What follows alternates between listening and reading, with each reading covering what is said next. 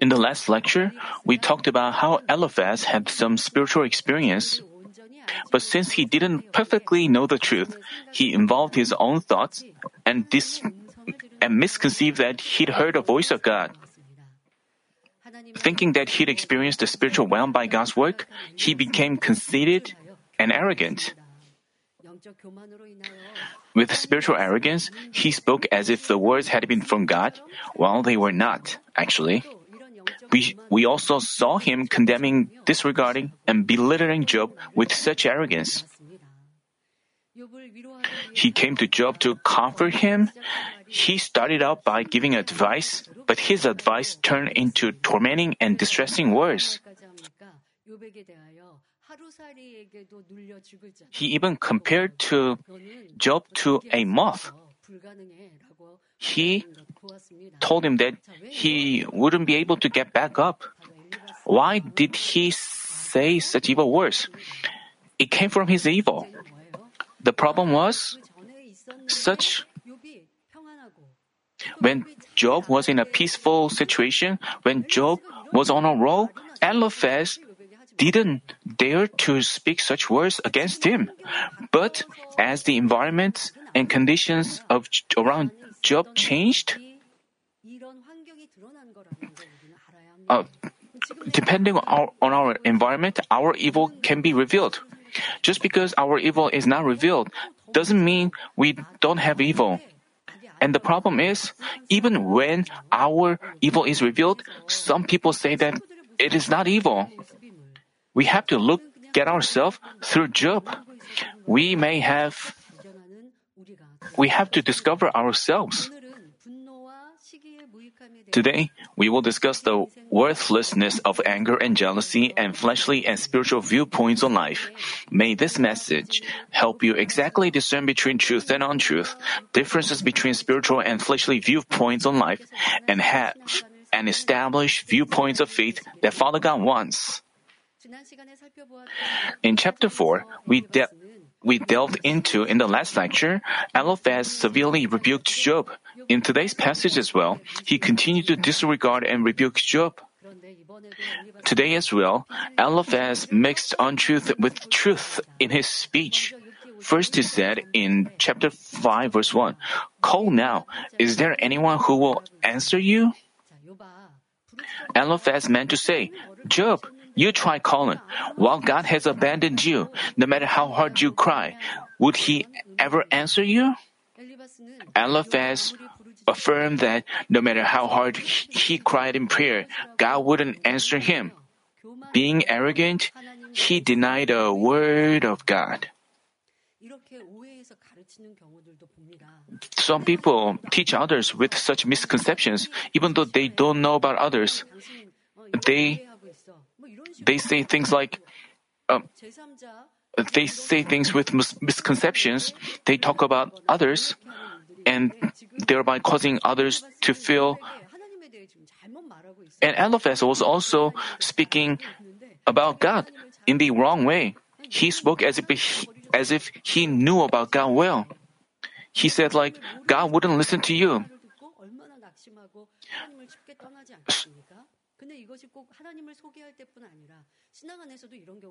This may happen in our Christian life as well. People may say things about the shepherd or a pastor, even though they don't know things well, they pass judgment and deliver wrong message, thereby causing misunderstandings and thereby alienating people. People pretend to know things. And Eliphaz also pretend to know things. And as a result, he piled up sins upon sins. Did God say like, I mean, in the Bible, we find that God said, Call upon me in the day of trouble, I shall rescue you, and you will honor me. When we are in trouble, when we are in calamity, when we are in trouble, does this mean Father God placed me in those trouble so He wouldn't ever listen to me even if I call on Him?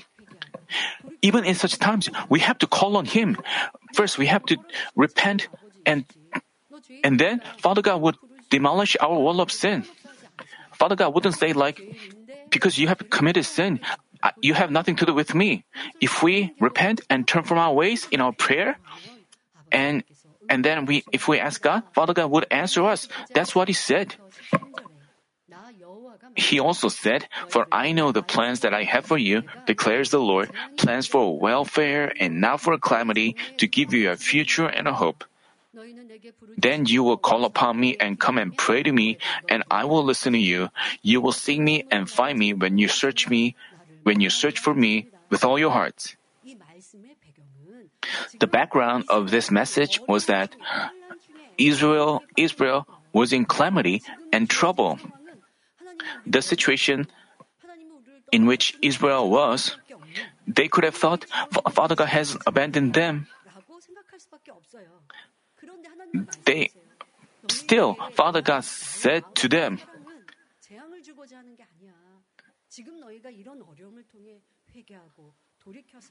for I know the plans I have for you, plans for welfare and not for calamity. God said that He would give them peace.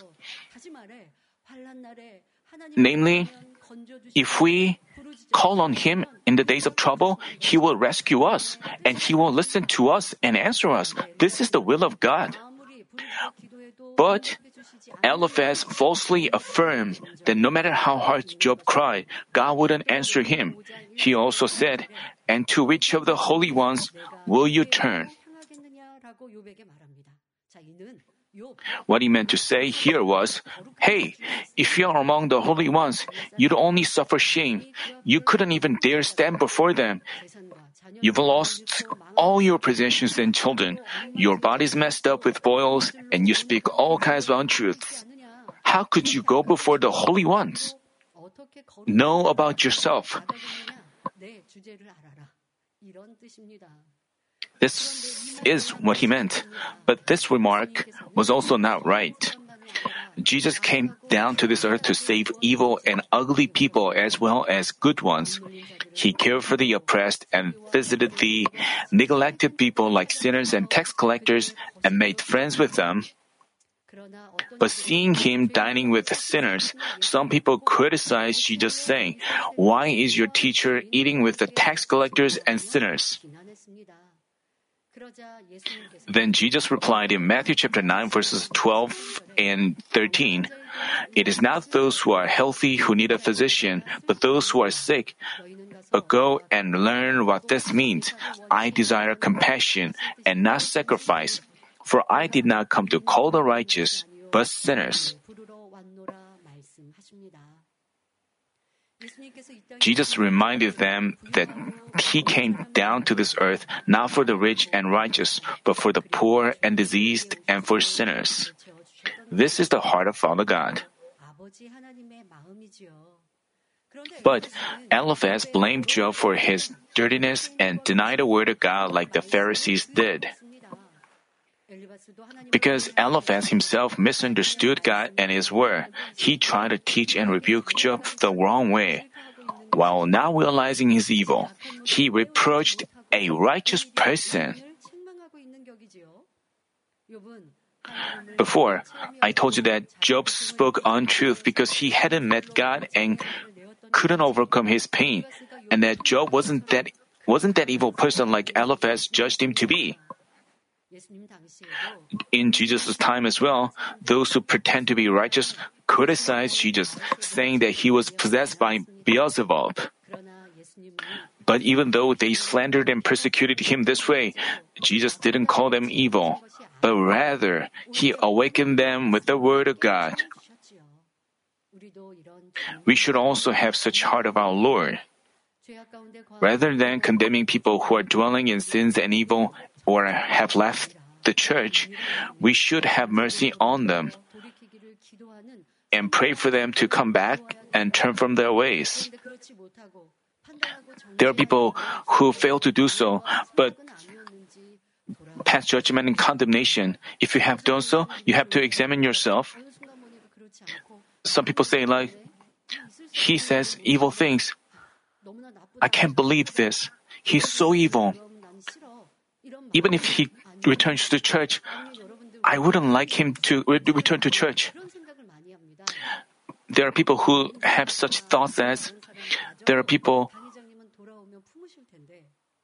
there, there are also people, even those evil people, even if those evil evil people comes to church, senior pastor would embrace them. Even they say like, even though senior pastor would embrace them, I would hate doing that. They made a confession, such confessions. I thought about this. Senior pastor would forgive and embrace them. But if I see them coming to church, I would hate it. And they again say, as I discover such a heart, I'm repenting. That's why they make such confessions, but they have to achieve such a heart quickly. Even though we don't have need to have such if there are people who are no longer seen in the church, we, have, we just have to pray for them with a heart of love. Then Father God would compliment us. But if we haven't achieved such a heart, if we just call some people evil and pass judgment on them, we have to realize our evil and we shouldn't be like Eliphaz, who was so evil. Eliphaz and his other friends, Father God called them evil, called Eliphaz and his, called them evil. Just compare Job to their friends. Eliphaz and his friends continue to speak, and and then Job didn't also, Job refuted Eliphaz's remark, and other friends also joined them in their debate dispute. They, each of them expressed their own opinions and insisted on their being right. But Father God, in the end, told them that Job was much better than them, their friends, his friends. But even so, even Job's friends, even though they didn't know the meaning of his trials, they just judged Job. We shouldn't be like that. In our life, we may say things like, we may see a person exalted than us. We may think of his past remarks. We may be afraid that he would distance himself from ourselves So we have to know how stupid it is to say, recklessly say things about others.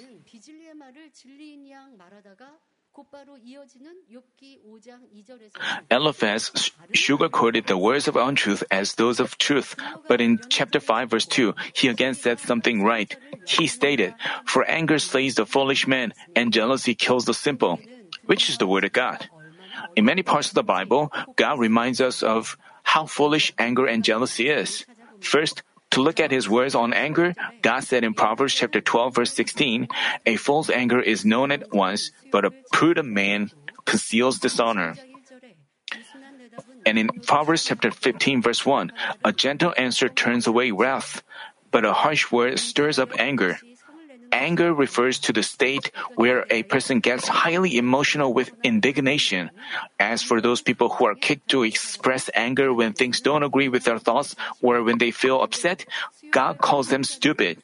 On the contrary, He calls people who conceal dishonor prudent. Also, God tells us in 1 Timothy chapter 2 verse 8, Therefore, I want the man in every place to pray, lifting up holy hands without wrath and dissension.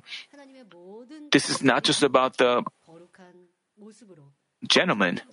Father God wants all people to pray without dissensions and fight.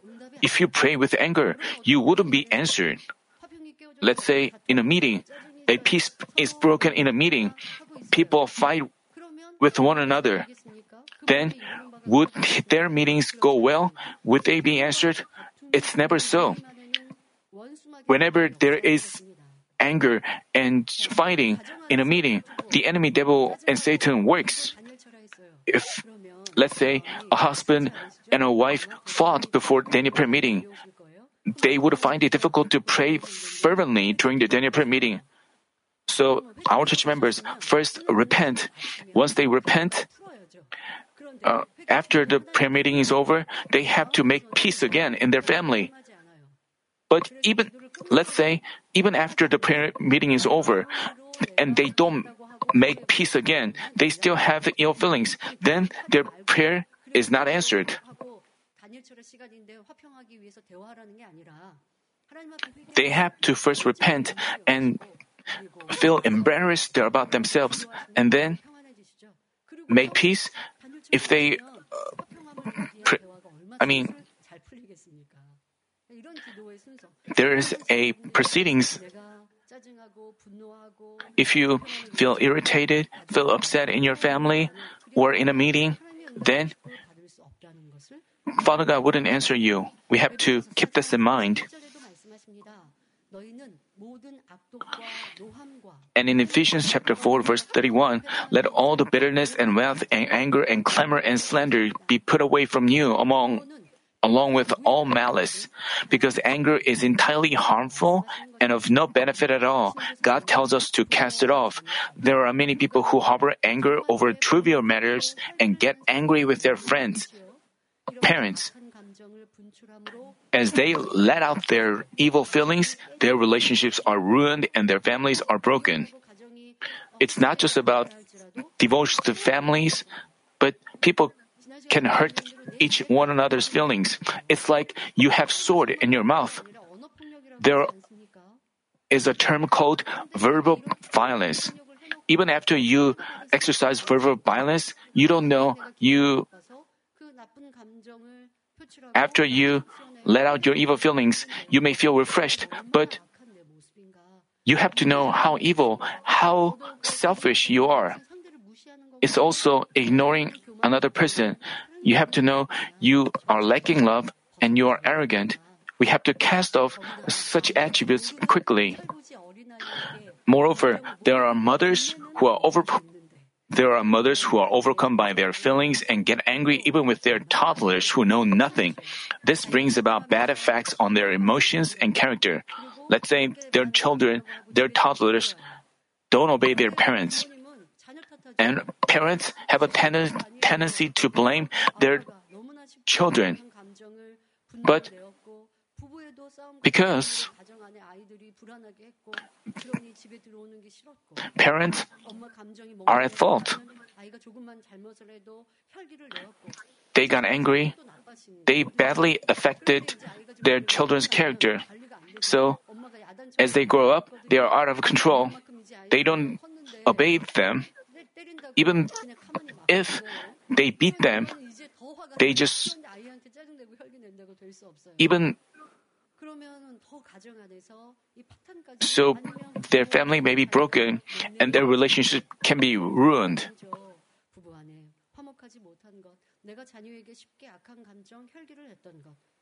People have to re- thoroughly repent of having broken peace in their families, uh, in, in relationships with uh, their spouse or their children. They have to put the blame on themselves in their prayer to God, they have to ask God to change their children's heart.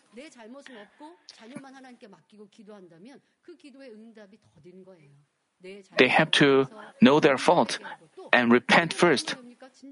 And true repentance is truly changing themselves, their if they don't change themselves, Father God cannot change, move their children's heart. You have to take respons- full responsibility about that, and and we have to cast off anger that Father God doesn't like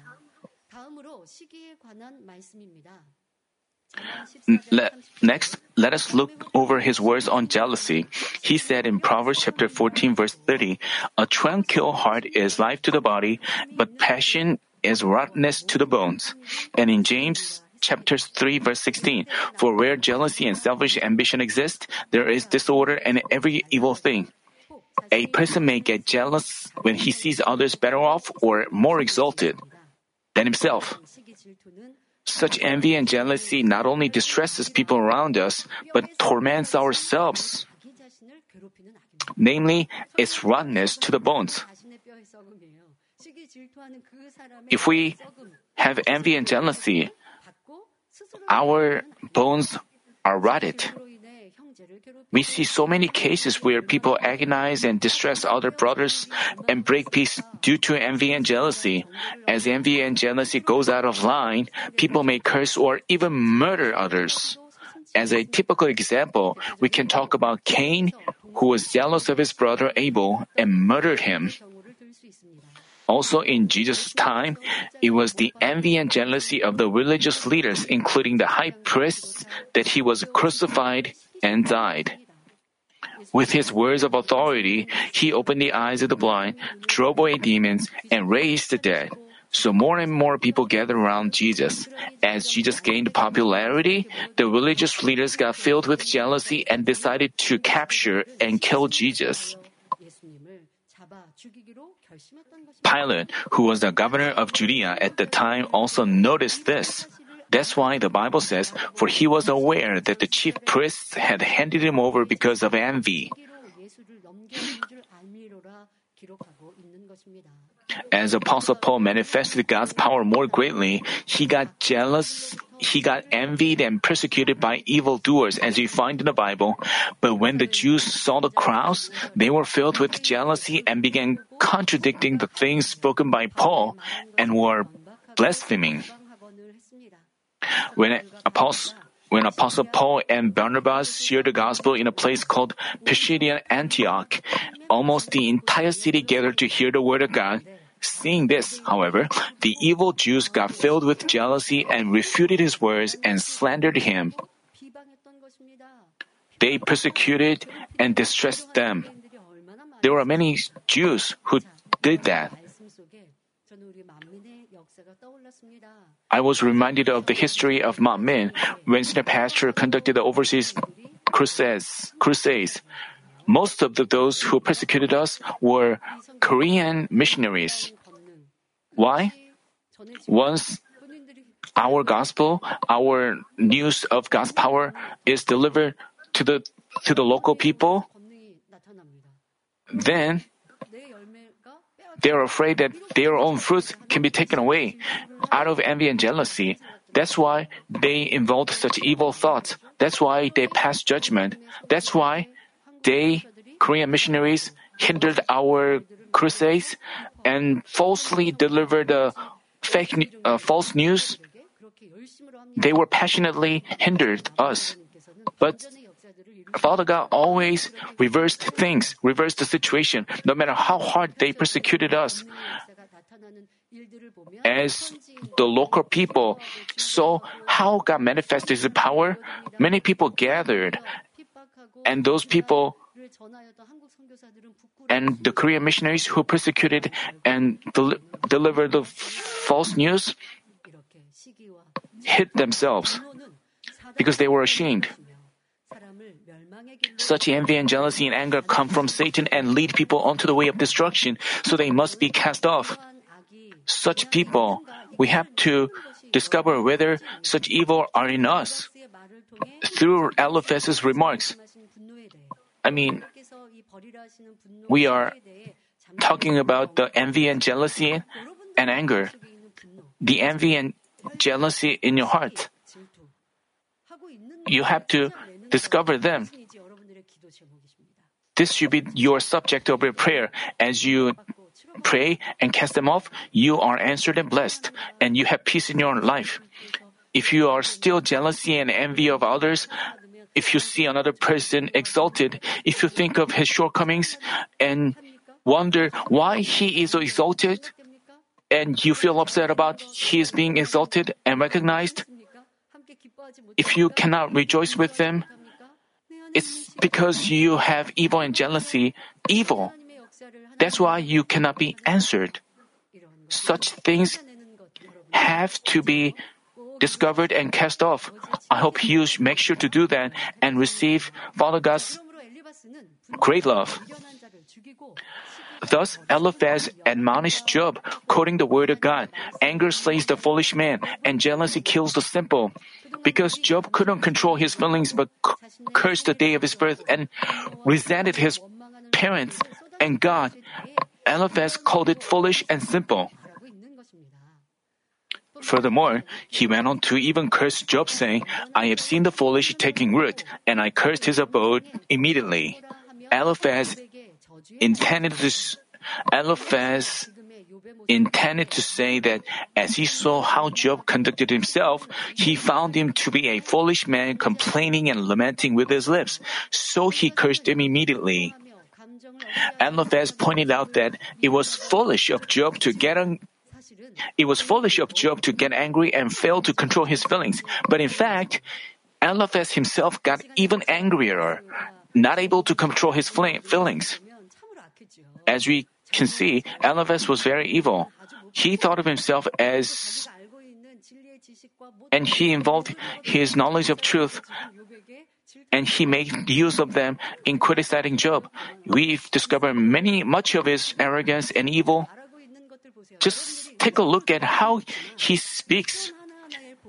As we take a look at his expressions, he is filled with anger. As he began to speak, he said like, I cannot bear to watch you any longer. I, I cannot help but say, give up. He himself couldn't control his feelings.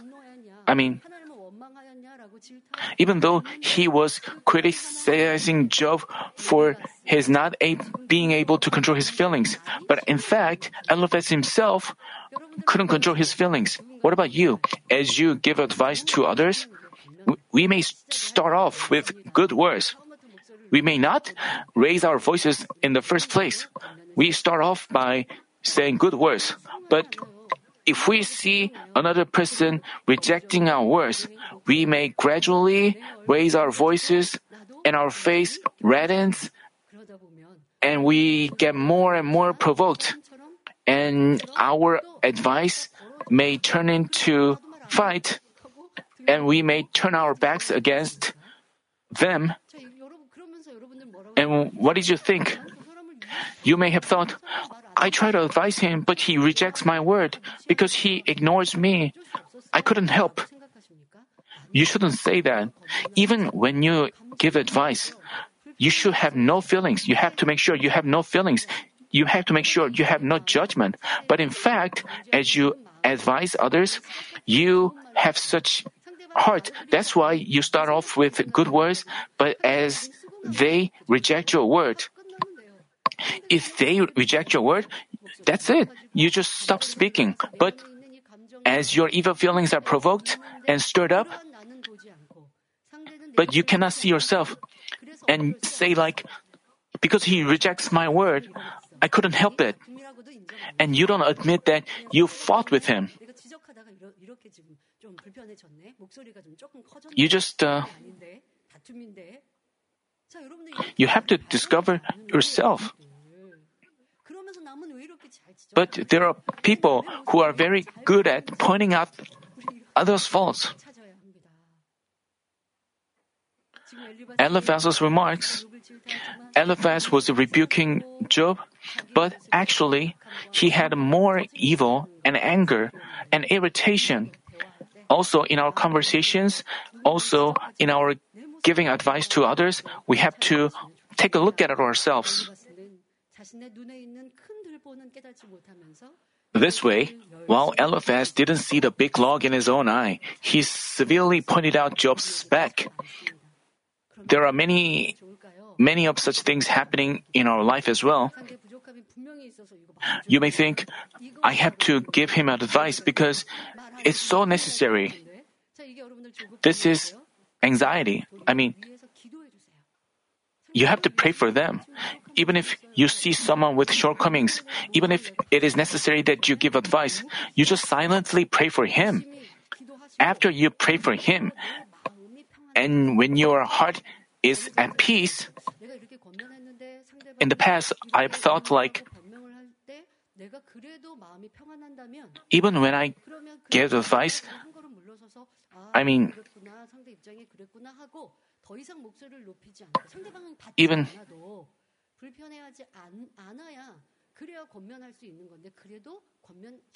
as for me, I don't really give advice quickly. You have to know how your you have to fix such areas, even though you think it is necessary you give advice to someone. But you may also have areas, similar areas. You may also have evil aspects of you. Rather than we should have such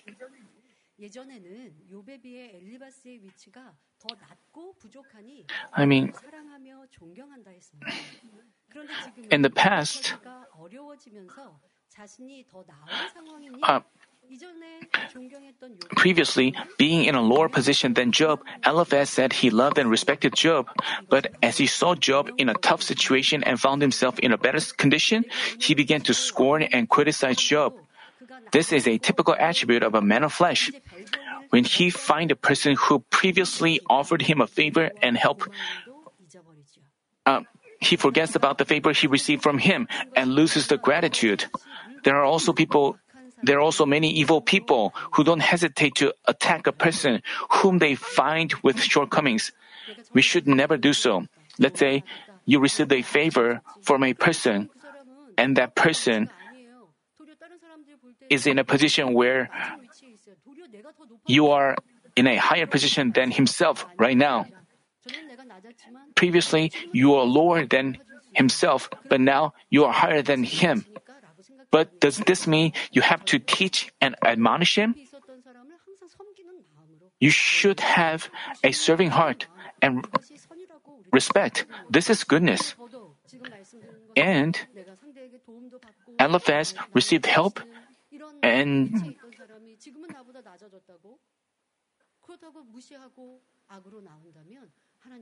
in God's eyes, such people cannot be used.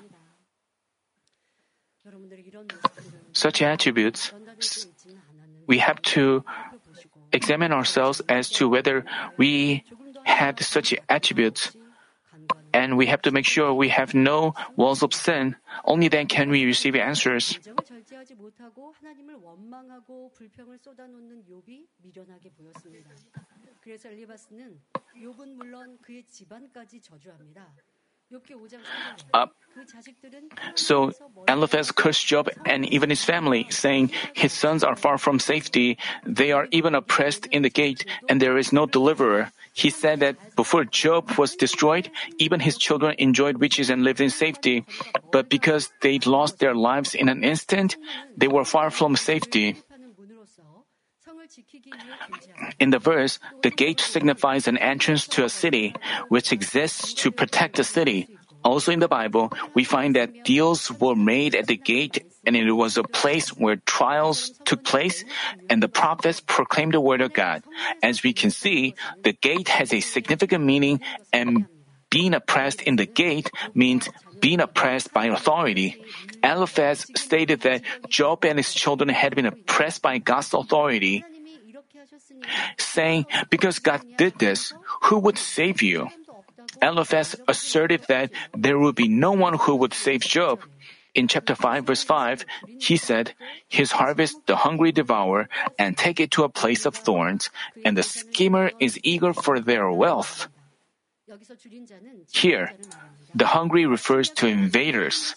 Because invaders are in need, they plunder others' possessions to satisfy themselves and thorns in the verse can be compared to an iron fence set up around the rich man's house. An iron fence set around the house to protect the property and to keep people from trespassing. Namely, even though Job did a good job of protecting what he harvested with thorns, which is like an iron fence, even that was all taken away by invaders. Eliphaz said that the evil words from Job's lips became a trap for him and made him oppressed by a man of authority and that he had lost he had all his possessions taken away. His words taking a his words having become a trap is an accurate statement according to the laws of the spiritual realm.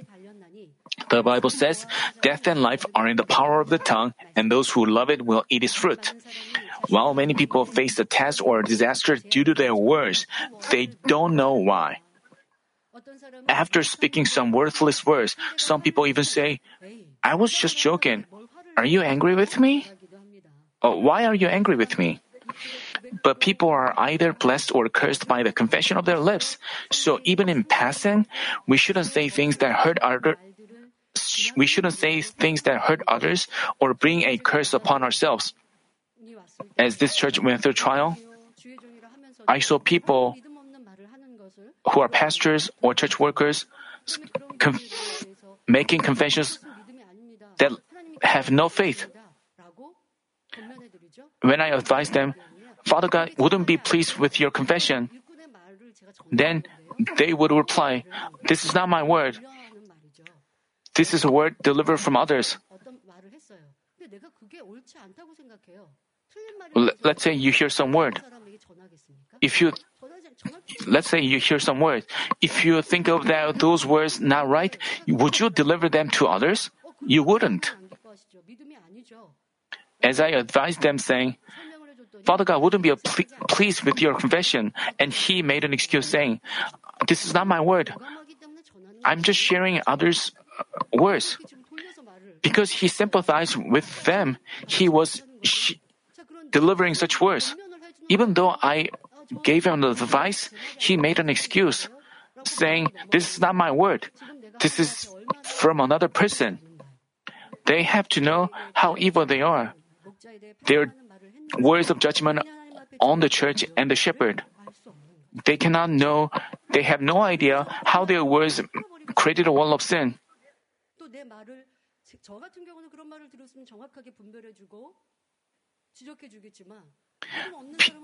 Church members who have no faith would agree with them by hearing such words. And they cause even those people to lose faith and stumble. There are people who don't such words, such rumors may have created a wall of sin. They don't realize that. And they cause many people to uh, fall into temptation. And they don't realize themselves. How frustrating. We are explaining everything through the word, but why can they realize themselves? It's because they have become arrogant and they refuse to admit themselves. They say like, I have no fault. That's why the Spirit cannot enlighten him. No matter how much words they hear, they cannot realize themselves. You shouldn't do so. You shouldn't say things recklessly, and you shouldn't be quick to say things. The words may serve as a trap for others. You may say, I forget words I spoke. So you have to be you have to examine as to whether you have spoken things of judgment and condemnation. You have to lower yourselves like that, and then the Holy Spirit will help you. But if you say like, I've I've been doing good, then you cannot receive help from the Holy Spirit. You have to know why you have an awakening and why you fail to receive answers even after you pray. You have to discover yourselves and change yourselves that way. The reason is, even a single joke we say, if it violates the truth, it serves as a thorn to prick others and becomes a trap for us, and we get accused by Satan. Let's go on to look at Eliphaz's words. He said, For affliction does not come from the dust, nor does trouble sprout from the ground. It said, it's not that the dust causes affliction and the ground brings about trouble. But on the other hand, men sow on the ground and feed on what they reap from it, so we can say that their blessing or trouble comes from the ground. But the important thing here is to discern between a fleshly viewpoint on life and a spiritual one. He said in chapter 5 verse 7, For man is born for trouble, as sparks by as sparks fly upward. This is a fleshy viewpoint on life. Then, are men born for trouble as Eliphaz's claim? those unbelievers of God remark that men are born for trouble and they live only to eat. They also say that the crying of a newborn at the moment of his birth is interpreted as, How should I manage this hard life? Because adults themselves have a tough life, they interpret the crying of a baby like that. One of the frequently used words among young people is YOLO. YOLO stands for You Live Only Once. It pursues a lifestyle in which one values the happiness of the present. The term also represents a fleshly viewpoint on life. The expressions like, I live only to eat, or I eat solely to live, are also frequently used by those who fix their hopes on the earth. Unbelievers of God assume that all things are finished with death. Thus, they only seek their benefits and hold a fleshly viewpoint on life, being only focused on how they can eat better things and how can they how can how they can enjoy riches, authority, and honor. Living so, could they enjoy could they enjoy true happiness? People around you, worldly people around you, do you think they are living a truly joyful life? No. In reality, many people out in the world spend more days in tears and grief rather than joy. For this reason, people say that their living each and every day from the moment of birth is a march towards death.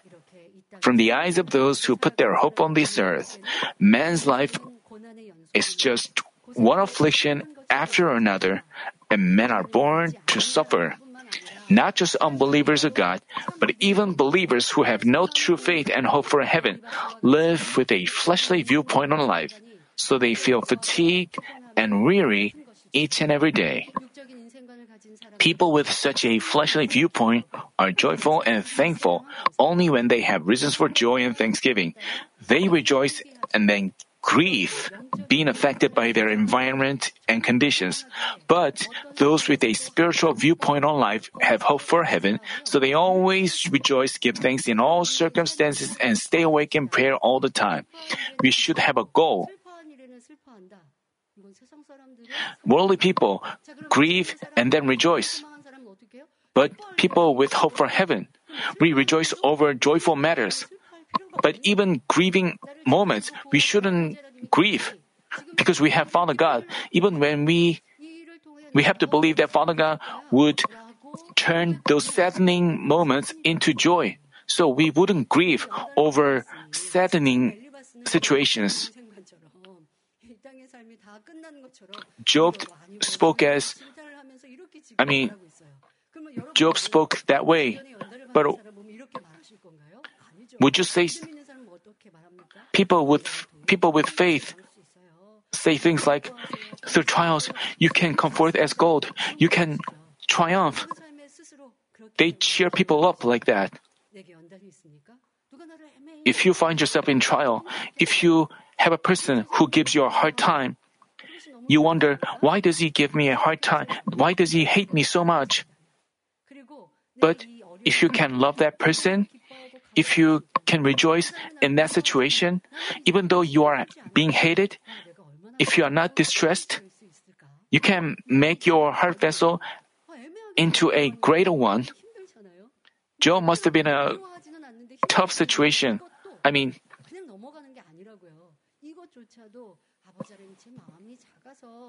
you should you should confess like even though my situation is tough, but through the situation, I want to become a person who can embrace even those who hate me. Then you will overflow with joy.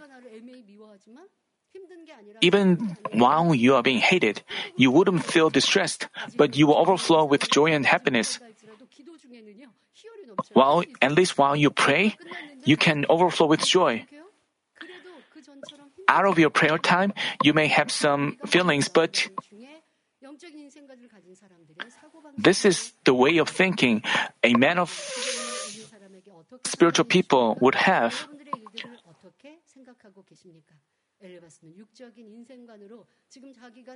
Eliphaz had a fleshly viewpoint on life and spoke this and that, but that was wrong. But through that, we can see the difference between man of flesh and man of spirit. The Bible clarifies why we were born on this earth. We find in Isaiah chapter 43 verse 7, everyone who is called by my name and whom I have created for my glory, whom I have formed, even whom I have made. And in Isaiah chapter 43 verse 21, the people whom I formed for myself will declare my praise. God didn't create us to suffer on this earth and live our life in vain. He created man to obtain true children who glorify Him. In other words, that's why He created you and me. You may think, you may wonder, why God created me? God created us, ourselves. Why? To receive glory from us. In other words, I mean, in other words, He created, He created us so that we are cultivated well on this earth, recover His image, and become His true children who share love with Him forever in the glorious heaven. Clearly knowing this providence of human cultivation, how should we live? As said in the Bible, therefore, if you, having raised up with Christ, keep seeking the things above, where Christ is, seated at the right hand of God, set your mind on the things above, not on the things that are on earth. We should hold a spiritual viewpoint on life. Unlike fleshly people who don't know about heaven and hell and consider this world everything, we should live a life where we put our hope in the everlasting heaven. Then, just because we know about heaven and live a Christian life, do we all have a spiritual viewpoint on life? Just because we attend church, do we all have a spiritual viewpoint on life? It's not the case. In Jesus' time, the scribes and the Pharisees and the priests claimed to know God and the law, yet they held a physical point, viewpoint on life, so they couldn't recognize their Savior who was right before their eyes and persecuted him. Why did they persecute him? Because they were filled with envy and jealousy in their hearts. As people gather around Jesus,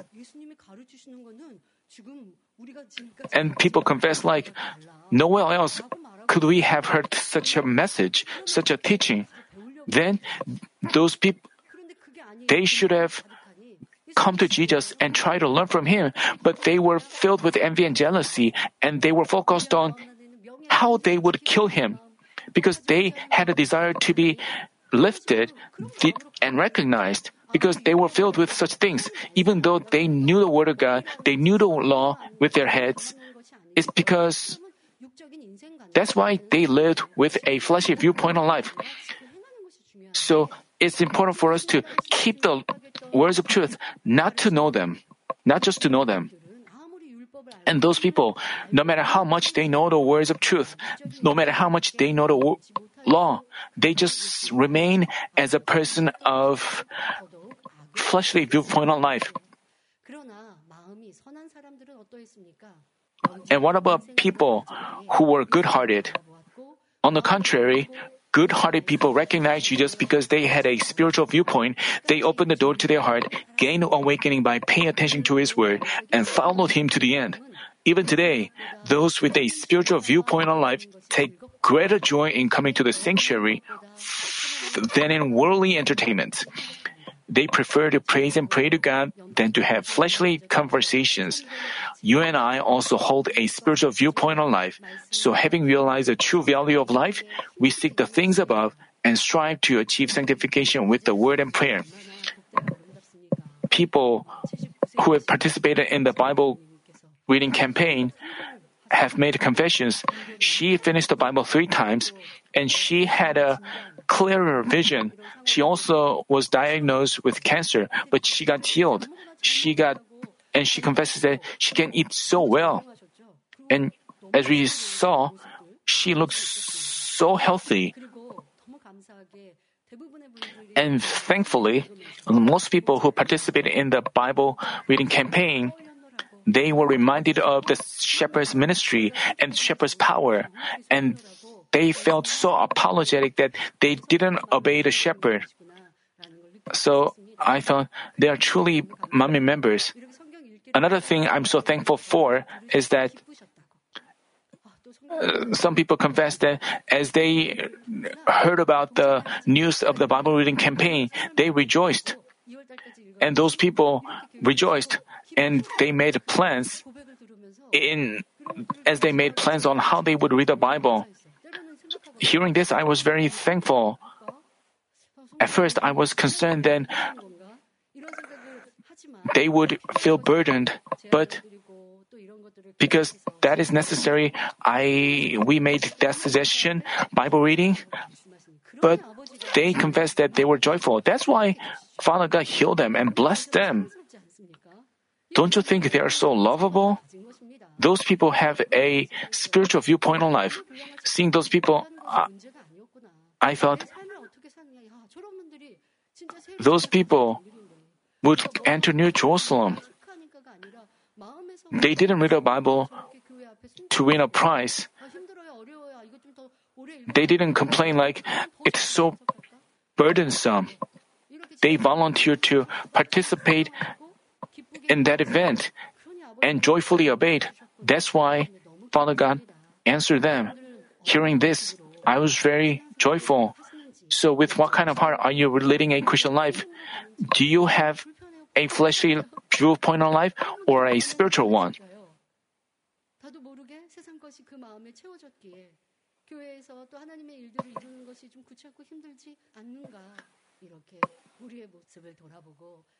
We have to look back on ourselves.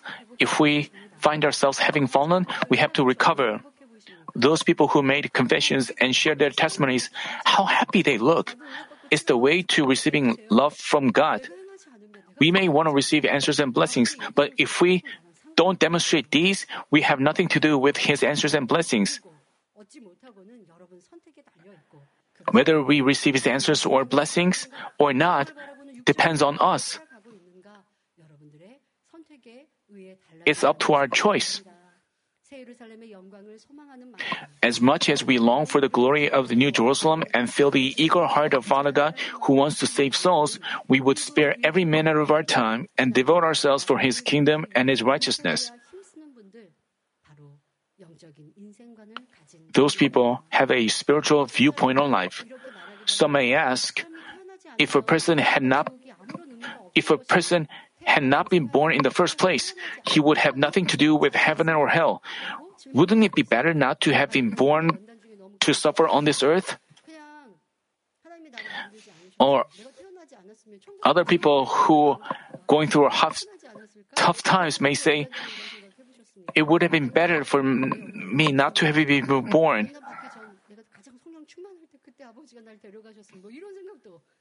Some of you may have also thought, while going through this trial,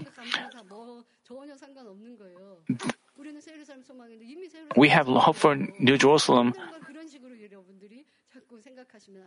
We shouldn't have. They say things like,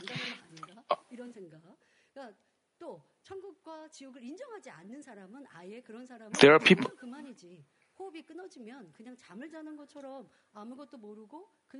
Among those who don't recognize heaven and hell are people who say, once we die, that's it. As our breathing stops, we would be at ease without concerns, not knowing anything. But heaven and hell are surely real, and living happily in the everlasting heaven is much better than just being in a state where we are like sleeping, not knowing anything. Some people may think it would have been much better. I mean, for us to understand better, Senior Pastor told us the following. Let's say a person is Let's say a person is sound asleep while his colleagues spend such a joyful and happy time with their loved ones. When this person who is sleeping and not knowing anything about what's happening wakes up to find out what's happened, how would he react? Would he say like, I slept well? He no, he would feel so sorry and regretful about having spent the time on sleeping, thinking, why didn't they wake me up so I was able to share in the joy as well? Namely, he figuratively said that rather than to be in such a state where we know nothing, it is much better to be born, cultivated well, end up in heaven, and have true joy and gratitude and enjoy its glory and beauty forevermore. Of course, as Jesus said of Judas Iscariot who would betray him, it would have been good for that man if he had not been born. It would be much better for a person not to be born in the first place than to commit sins and end up in hell. But knowing the glory and joy of heaven where we will live forevermore, we can walk this way in gratitude and joy, even though being born and cultivated on this earth is a little demanding. Thus, we should be joyful always and thankful in all circumstances and pray without ceasing, putting our hope in heaven where we'll live in everlasting joy as God's children. Also, I ask you to live a joyful and happy life on this earth as well, with a clear goal of living for God's glory whether you eat or drink. People with this people with this spiritual viewpoint on life believe that men are not born for suffering, but for happiness and for the glory of God. For this reason, they confess from their heart, Father God, thank you for letting me be born on this earth. On top of that, because they always hope for heaven and miss the Father and the Lord, they, they confess, Lord, may you come quickly. I hope that all of you spend each and every day waiting for the Lord who will come again. Adorn yourselves as his beautiful brides and build up many rewards by being faithful until death.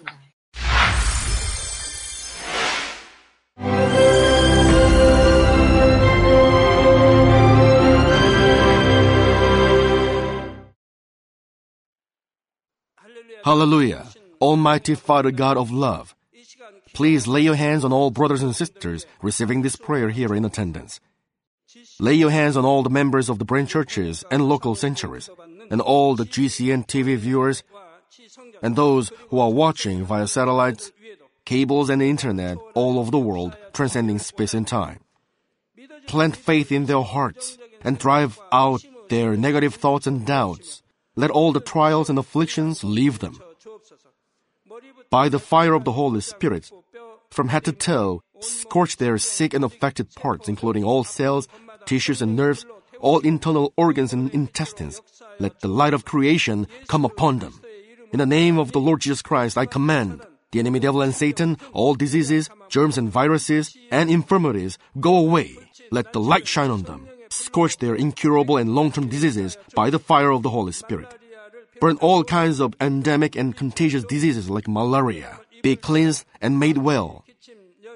All epidemic diseases, such as colds and fever, go away from them. Protect them from any kinds of germs and viruses and bacteria.